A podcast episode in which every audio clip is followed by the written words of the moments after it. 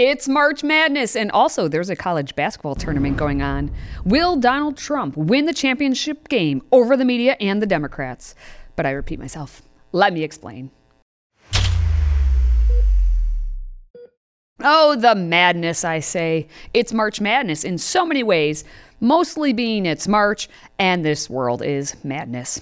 And the maddest thing out there right now is Donald Trump, Orange Man Bad, arrested for a seven year old crime or not crime, we don't know, incident of hush money with a porn star? We begin tonight with former President Trump, who said his own arrest is imminent. A grand jury here in New York City weighing the evidence. Could Trump become the first former president ever to face criminal charges? Prosecutors are not commenting tonight. The potential charges involve hush money paid to porn star Stormy Daniels days before the 2016 election. Was it to conceal any connection to Daniels from the voters? Trump's lawyer and fixer, one time lawyer Michael Cohen, admitting to arranging that payment. He has now testified before the grand jury several times. Trump, for his part, is the main reason for the arrest watch after he took to Truth Social to say a lot of things, in all caps, including claiming that the former president of the United States of America will be arrested on Tuesday of next week. Protest, take our nation back. And he followed up with, We just can't allow this anymore. They're killing our nation as we sit back and watch. We must save America. Protest, protest, protest. That was on Saturday. And then Tuesday came and went with the Twitterverse on the edge of their seats, waiting to see if it happened. And it didn't happen. And then on Wednesday, word went out that he would be indicted, maybe today. And as of you watching this video, has it happened yet? So that brings us to today's question What would happen if Trump was indicted and subsequently arrested? Who are the winners and losers of it all? Let me know your thoughts in the comments. And then share this video so everyone can see the madness. This is a time of year when everyone is cheering for their team. Let's go Huskies, Spartans, Boilermakers, oops, too soon, and all the rest of the teams. While divided in spirit on sports teams, everyone is united in rooting around one cause, one mission. Oh my God, it's just such an unbelievable moment. Brandon, you also told me, as you can hear the chants from the, the crowd, let's go, Brandon. Much like that chant, this entire Trump indictment situation is not political at all. It's about justice, right? All about the truth, and justice. That Stormy Daniels, the porn star, will dance down the street if the former president of the United States goes to jail is not political at all. And the political pundits of the media are not at all salivating, except they are. But some have to admit how loosey goosey the actual case would be this had been an almost dormant yeah. case. I mean, Cy Vance, the previous DA, didn't really move forward with it, and even Alvin Bragg didn't move forward with it until recently. So a couple things. One, it's an the facts are old. They're six or seven years old, and the star witness here in the form of Michael Cohen, Donald Trump's former attorney, has credibility issues, has been convicted of crimes. And so, you know, to your point, Abby, as far as the strength of a case, it's certainly not the kind of slam dunk that many people would wish that it were. Not a slam dunk. Great basketball reference.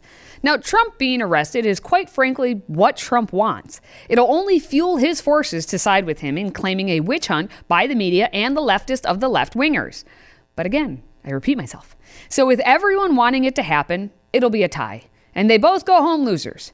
And losers brings us to.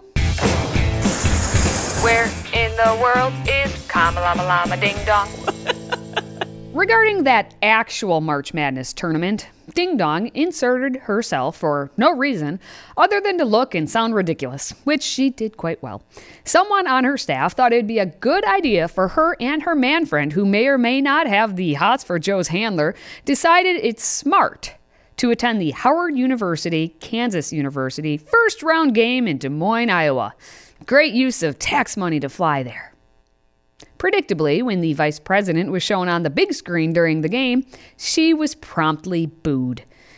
And then, not catching the drift that people there aren't liking her and actually wanted her to depart quickly, Kamala instead decided after her alma mater was shellacked by the Jayhawks to go into the locker room and give a pep talk that is peak cringe even for her. You guys are so good. Played hard. You played to the very last second. Fact check. The team lost 96 to 68, and if math is not racist, that means they lost by 28 points. So playing to the very last second, eh. You made all us Bison so, so proud. Yeah, she probably did make at least one bison proud. I'm referring, of course, to the cartoon bison from the now canceled Netflix show Ridley Jones, whose character said that, well, my heart says that the way I feel most myself is to go by the name Fred. Why, you ask? That's because I'm non binary. But let's not let a non binary bison upstage Kamala. You hustled out there. You are smart. You are disciplined. You put everything you had into the game. And you know, that's what it's about, right? Until the last minute. You guys did that. You didn't stop until the last second. You did not stop. And that is so inspiring. I don't think I can take it anymore. Please just make it stop. So you keep playing with chin up and shoulders back. Because you showed the world who bison are. Right? I mean, you literally what you have done is in historic proportion. You know, I was at Howard back in the day where we were just happy that there was a game. Much less getting to this place. Right? Chin up and shoulders back. That's how you play basketball. So much not right with all of that. And then she went on for another minute. But no, no more. I will say that the speech was actually motivational. Those players are now motivated to never lose again so that they never, ever, ever, ever have to hear her speak to them again. Now, during this, Trump was, meanwhile, cheered on when he went to the NCAA Wrestling Championship in Tulsa.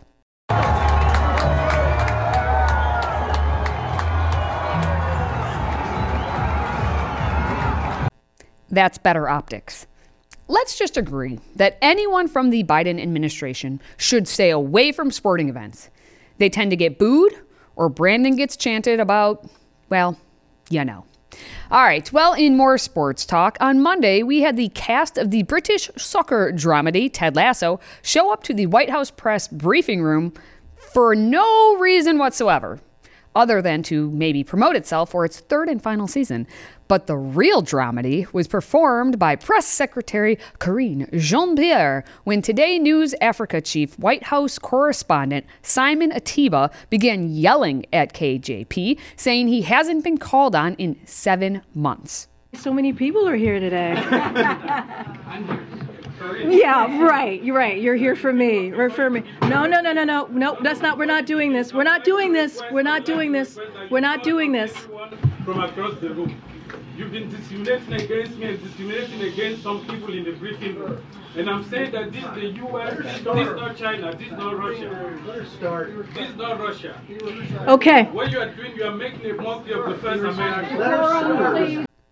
Jeez, take it to the pitch, you two. Of course, more ridiculous is the look given by having the cast of a TV show in the press briefing room when there are just a handful of issues facing the world right now, like the fact that Xi Jinping of China and Vladimir Putin of Russia were meeting and shaking hands to, I don't know, end the world. It's not a good look, whatever it was.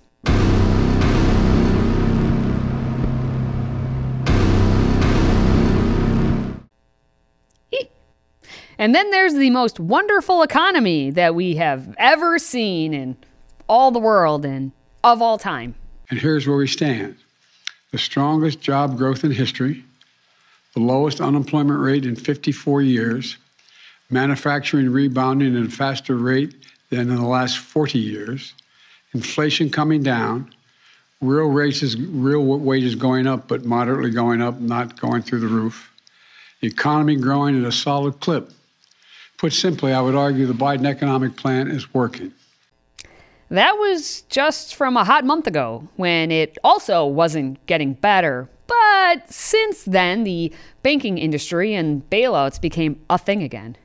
Yeah, it's not looking good. It's looking about as good as the look of how the Biden family most certainly just poof magically had millions of dollars begotten from sketchy places. And even CNN can't defend it. On a certain level, just as a layperson, you hear this, and it doesn't sound good. Uh, there's a guy whose name is uh, John Robinson Walker. He gets $3 million from a Chinese space company and proceeds to wire it out to a bunch of people named Biden. One of whom is Hunter Biden. Another one is a company that belongs to the president's brother, James Biden, and another amount of money to Beau Biden's uh, widow, Hallie. So again, from a layperson, that doesn't look good. Well, I have to say, nailed it. She hit that shot from downtown and whoosh, nothing but net. The madness continues, both in the basketball tournament and in all of our lives. So that's why we must continue to give our F's faith, family, and friends. And on that note, a special shout out to Scotty, who powered me up with some caffeine, especially when watching the ding dong locker room cringe. Now, go ahead and share this video. Until next time, stay healthy, America.